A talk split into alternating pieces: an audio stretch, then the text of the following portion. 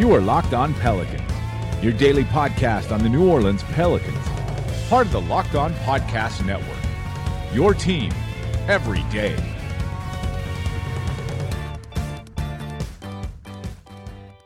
Welcome to another edition of Locked On Pelicans, the daily podcast covering your favorite team, the New Orleans Pelicans, and NBA as a whole. Part of the Locked On Podcast Network, your team every day. Available on iTunes, Apple Podcasts, Google Play, Google Podcasts, Alexa, Stitcher, Spotify, wherever you get your podcasts from. I'm your host, Pelicans Insider, credential member of the media, and editor over at LongTimePelicans.com, Jake Madison, at NOLA Jake on Twitter. Here with you all on this Tuesday, day after the Pelicans get a big road win, 126 110, in a game where they basically just kind of handled the Toronto Raptors. We're going to recap this game, talk about how awesome Jrue Holiday was in this one, and why he should be in the running for all of the awards to start the year so far. That's how good he's been.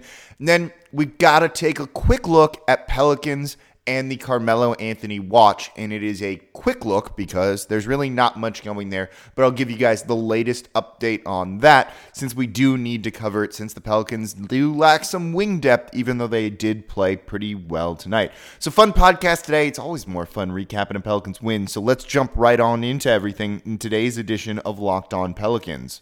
So in a game where they didn't have Nikola Mirotic, where they didn't have the starting point guard Elfrid Payton, the Pelicans still run out to a 126-110 win over the then 12 and 1, now 12 and 2 Toronto Raptors, who by the way were undefeated at home and have two separate six-game win streaks so far this year. This wasn't an easy game for the New Orleans Pelicans going into it, but they stepped up to the challenge, had huge performances from Anthony Davis, Jrue Holiday, and E'Twaun Moore in this one. Go over some of the numbers here. Points in the paint, they held Toronto to just 42, while New Orleans bullied them inside to the tune of 72. Yes, Toronto got some points in the fast break off of the Pelicans' live ball turnovers. That's been a problem all year. Toronto had 28 of those, but New Orleans really kept them in check otherwise, and that starts with Jrue Holiday. Let's look at the defense first because this is probably the story of the game, not the offensive performance from him or from E'Twaun Moore. You know he's going up against guys like Kawhi Leonard, he guarded him on numerous possessions, and Kyle Lowry. Against Lowry, Holiday just kind of abused him on both ends of the court. Lowry finished 1 of 9 from the field, 0 for 6 from deep, had 11 assists. His numbers on that have always been high this year, but just 4 points. He was a minus 17 on the night.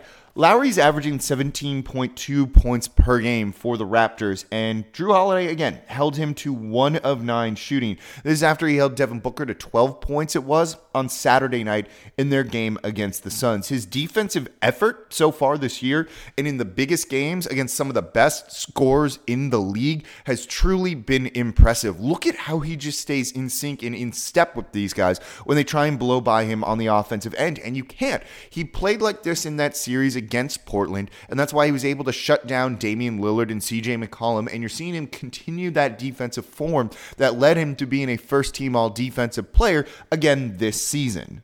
On the offensive end, Jrue Holiday was also excellent. In basically 39 minutes of play, he was 12 of 19 from the field overall, 63.2%, 3 of 7 from deep. He had 14 assists in this game to go with 29 points just completely dominant on both ends, and he's making the case for being one of the best two way guards, if not the best two way guard in the league. His backcourt mate, E'Twaun Moore in this one, was also excellent in 36 minutes of play. He was 13 of 18 from the field, 72.2%. He was 3 of 5 from deep, and just scored off everything he could. A lot of effort plays, pin down screens that led to curls for Jrue Holiday to send the, the feed down into the paint that he got curling off of that pin down screen. Scored inside with his floaters. His outside shooting was hot, and basically he just found lanes and seams and space against this Toronto team, worked his way open off ball, and managed to get the ball and then score that way. It was wonderful. You saw this team just uh, move the ball better than they have really in a long time. They had 30 assists on the night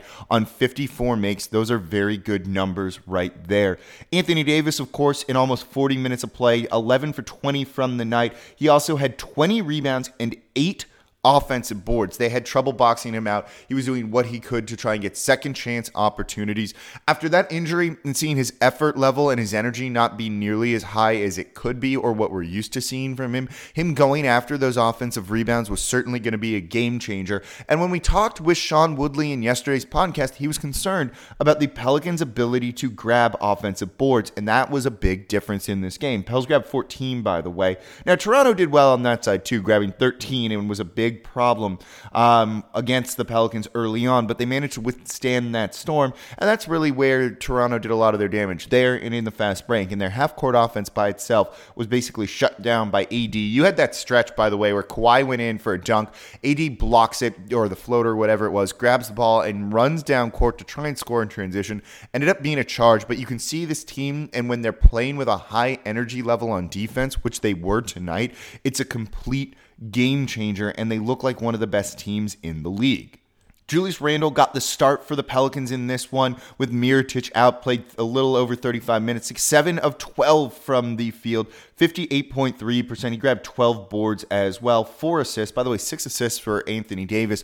When he's playing at his best and he can recognize the double team and realizes how to pass out of it, and there's off ball movement to give him an outlet to pass out of it, this team is scary. So Julius Randle and AD combined for 10 assists in this one. Randle finished with 17 on the night. On the flip side, for the Toronto Raptors, they struggled shooting. So the Pelicans overall shot 54.5% from the field compared to the Toronto Raptors shooting shooting 40.2. A lot of that is due to the Pelicans taking away the interior game of this Toronto Raptors team. How many times did Kyle Lowry miss towards the rim because of the defense from Jrue Holiday or Anthony Davis altering a shot? It was significant. This isn't simply as the Pelicans were shooting hotter than the Toronto Raptors were. They made the Toronto Raptors miss while also playing bully ball down low, which leads to that very high shooting percentage. This was kind of by design, and the numbers bear out what we saw on the court. Kawhi Leonard, 7 for 20 on the night, just 35%, 20 points. Uh, Pascal Siakam did much better, kind of took advantage of Julius Randle at times down low. He was 8 of 12 from the field, 22 points. Serge Ibaka hit two threes en route to 19 points. And then Fred VanVleet with 10, who also was taken advantage by with Jrue Holiday and E'Twaun Moore and the rest of the team as they really punished this Toronto backcourt in this game. So I want to talk about this game a little bit more since we got to see some quality bench play for this Pelicans team, which we don't always get to see. And after the depth has been described as something that's very important for this team, seeing quality minutes from Cheick Diallo, from Ian Clark and the like are really important. I want to give these guys some credit and talk about what they did well in this game. But you know, ever since I started doing this podcast, people have been asking me for advice. And it's usually, you know, what team to bet on this week. Look, I know the NBA pretty well, but I mainly cover the Pelicans. I don't watch every other team. I can't give you the best bets. Honestly, you guys probably know better than I do. So if you think you know, you gotta check out my bookie. Remember, who you're betting on is just as important as who you're betting with. That's why I always tell people to bet with my bookie. Trust me, you guys, they are the absolute best bet you're going to make this year. They've been in business for years, have great reviews online, and their mobile site is super easy to use. You're not sitting at your computer trying to place bets. You're at the game, you hear an injury, you've got a good feeling about something, someone looks good in warmups. You need to get out on your phone and make that bet before the lines change. Having a good mobile site is so important. So lay down some cash and win big today. I'd only recommend a service that I use and that's been good to me, and that's why I'm urging you to make your way to my bookie. You win, they pay. They have in-game live betting and the most rewarding player perks in the business. For all you fantasy guys out there, you can even bet the over/under on how many fantasy points a player will score in each game. Join now, and my bookie will match your deposit, your opening deposit, dollar for dollar up to $1,000. That's free money for you all. Use promo code LOCKED ON, L O C K E D O N, to activate the offer. Visit my bookie online today. That's M Y B O O K I E. And don't forget to use the promo code locked on when creating your account to claim the bonus and your free money. You play, you win, you get paid with my bookie. So before I talk about the bench, Pelicans PR just tweeted out an absolute insane number. In their last two games, Devin Booker and Kyle Lowry entered their matchups against the New Orleans Pelicans, averaging a combined 43.7 points per game. Booker was averaging 26.5, Lowry averaging 17.2. The two were held to a combined 16 points on 5 of 21 shooting from the floor. Five of 21 is insane for the low shooting percentage. The 16 points is also an insanely low, uh, you know, uh, amount of points per game. That's the word I'm thinking of. The bigger thing here might be the 21 shot attempts for both those guys combined. Those are kind of some high volume guys, at least in Booker's case. Lowry, not as much, but he still takes more shots than, you know, other players do. And Holiday is doing such a good job of denying those guys even getting the ball that they've only taken a combined 21 shots, despite the fact that they need to go out and try and score for their teams to win. That's the impressive number. Not the 16 points, not the 5 of 21, but the 21 itself, and the fact that you can't even get some of your best players the ball when Jrue Holiday is defending them. So the Pelicans bench stepped up in a big way in this game. Maybe not big. Okay, that's the wrong word. They only had 20 bench points compared to Toronto's 42.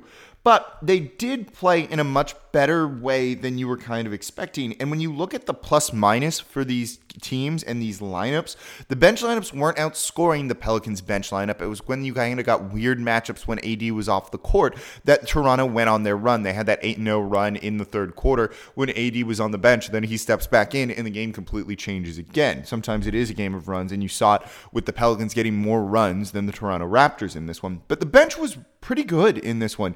Darius Miller giving you 22 and a half minutes, hit two threes in that for six points. He had three rebounds in that time as well. That's not bad for a low usage guy and a guy that when he's on the court is your fifth option.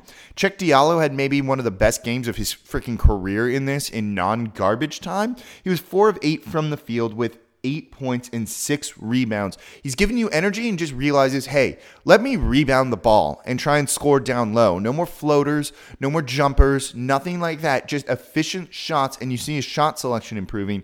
Now, he's not going to be a regular guy getting a ton of minutes in this, but to have him there and to be able to do that for a guy that the Pelicans have invested a lot of time in, it's certainly nice to see.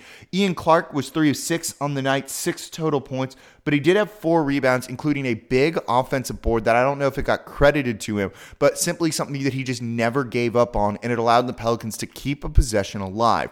This is the type of depth you want to see from these guys. And even if they get outscored when they're out on the court, and again, I'm not huge on individual plus minus, but bear with me here because it does tell a bit of a story. Darius Miller was a positive six. Cheick Diallo was a positive two. Ian Clark was a minus one. Tim Frazier in his seven minutes was one. We're just going to ignore him right now. Even if it's a minus one, that's pretty good considering how strong the Pelican starters are against most other units. If they can just keep you even, if they're not a net positive, that is an okay thing is not as long as they're just not that bad. And you saw good bench play from this team in this game to kind of weather the storm when AD was out just enough at times, allow him to come back in, stay rested, and to be that effective player that we haven't always seen him to be when he's playing significant minutes. Wesley Johnson now with a couple of starts under his belt too, when he's not a bench player, but he's kind of one of those reserve guys. He played t- almost 21 minutes in this one, five points, was one of four from deep, two rebounds, was two of six from the field. You know, those five points, usually more than Solomon Hill has been giving you. Solomon Hill, of course, a DNP in this one.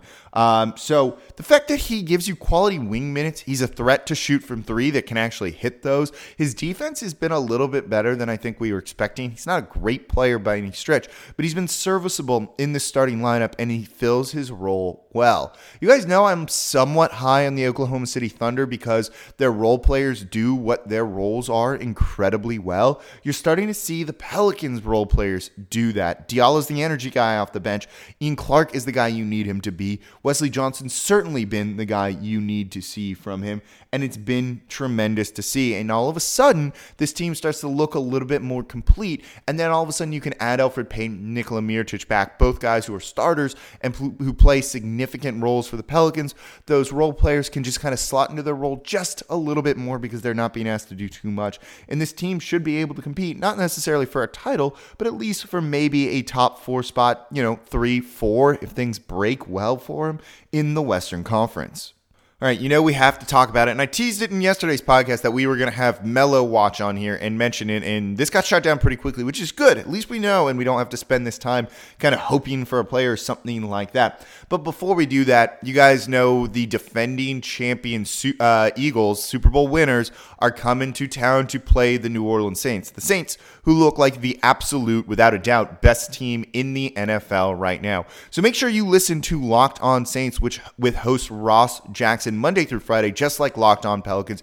The local guy covering the team better than other national guys are. You want that kind of coverage in your life. No one follows this team as closely as he does. So make sure you listen to Ross Jackson and Locked On Saints here on the Locked On Podcast Network, wherever you get your podcasts from. So we're going to make this segment quick, not because I'm feeling sick and my voice is about to go in this, I want to rest it, but because it just needs to be short. Look, it sounds like Carmelo Anthony is going to be out with the Houston Rockets, leaving a wing player, even though he's not truly a wing as much anymore and is more of a small uh, power forward, uh, available for the Pelicans to potentially pick up when you've been starting guys like Solomon Hill, Wesley Johnson, who again had a pretty good game, when you have a guy like Darius Miller being a key player off the bench, that's not exactly the depth you want and something that inspires a lot of confidence. So people have naturally been asking, should they pick up Carmelo? Can they revive his career like they kind of did for Rondo last year? The answer to that was probably going into this 98% no. You could convince me maybe two times out of 100 that they should take a flyer on him if he were to know his role with the second unit as a shot creator when that bench does have trouble scoring at times. But still, I think the cons at this point in Melo's career outweigh the positives. And look how it just didn't work out with the team he should have been able to kind of fit well on, not needing to kind of be that guy and in theory embracing the bench role. It just didn't work. Now, the Houston Rockets have more problems than answers right now, and Melo wasn't the answer to those problems, nor was he the cause of them, but still, it wasn't a great fit. You probably don't want to bring him in here right now and kind of uh, mix things up and add kind of a chucker when your offense is built around not isolation play and passing and ball movement and all of that. But you could have convinced me, even though I think maybe that overlaps with what you want kind of Julius Randle doing with this second unit. Maybe it overlaps a little bit with what you want Frank Jackson doing with this second unit eventually. And it gets the ball away from those guys. And I'd rather have them have the ball, or at least Randle, over a guy like Carmelo Anthony. So I wouldn't have been for it. But again, you could convince me, even though his defense is terrible and he's not a great three point shooter. But this got shot down pretty emphatically from our friend Will Guillory of The Athletic now basically saying that the Pelicans have no interest in going after a guy like Melo, and it's going to be fine, and don't worry about it. So, Melo Watch is officially over, and we don't need to worry about it anymore, hopefully, unless there's a big surprise here. I remember times with bourbonstreetshots.com where I was like on Greg Oden watch and had to get like a post ready should they have signed him and was watching like Twitter one night. That was my assignment with the site that day. We don't need to do that with Melo because it's not going to happen here. So certainly a good thing that you know they're winning. They just had the biggest win of the season for the team probably. Let's just kind of keep things as they are and go through this and build this team the way that they're building it so far. So that's going to do it for this edition of Locked On Pelicans. Enjoy the big victory over the best, the then at the time best team in the league. I think think they still have the best record. The Pelicans win over the Toronto Raptors. A dominant performance from Jrue Holiday. Huge game from E'Twaun Moore. Monster game from Anthony Davis on both ends of the court, and a bench unit that really kind of kept them afloat when Toronto was trying to go on runs and take advantage of that. And also now, no need to worry about Carmelo Anthony. Don't ask me about it. Don't tell your friends about it. There's no need because it is not happening here per Will Guillory of The Athletic. So thank you all for listening. If you're a new listener, tuning in just after this big win. Thank you for making us a part of your day here with Locked On Pelicans. If you've been a long-time listener, I appreciate it as well. And tell all of your friends because this is a fun year for the New Orleans Pelicans, who are now 7 and 6, back above 500, and again, looking like one of the better teams in the league. So as always, I'm your host, Jake Madison at NOLA Jake on Twitter, and I'll be back with you all tomorrow.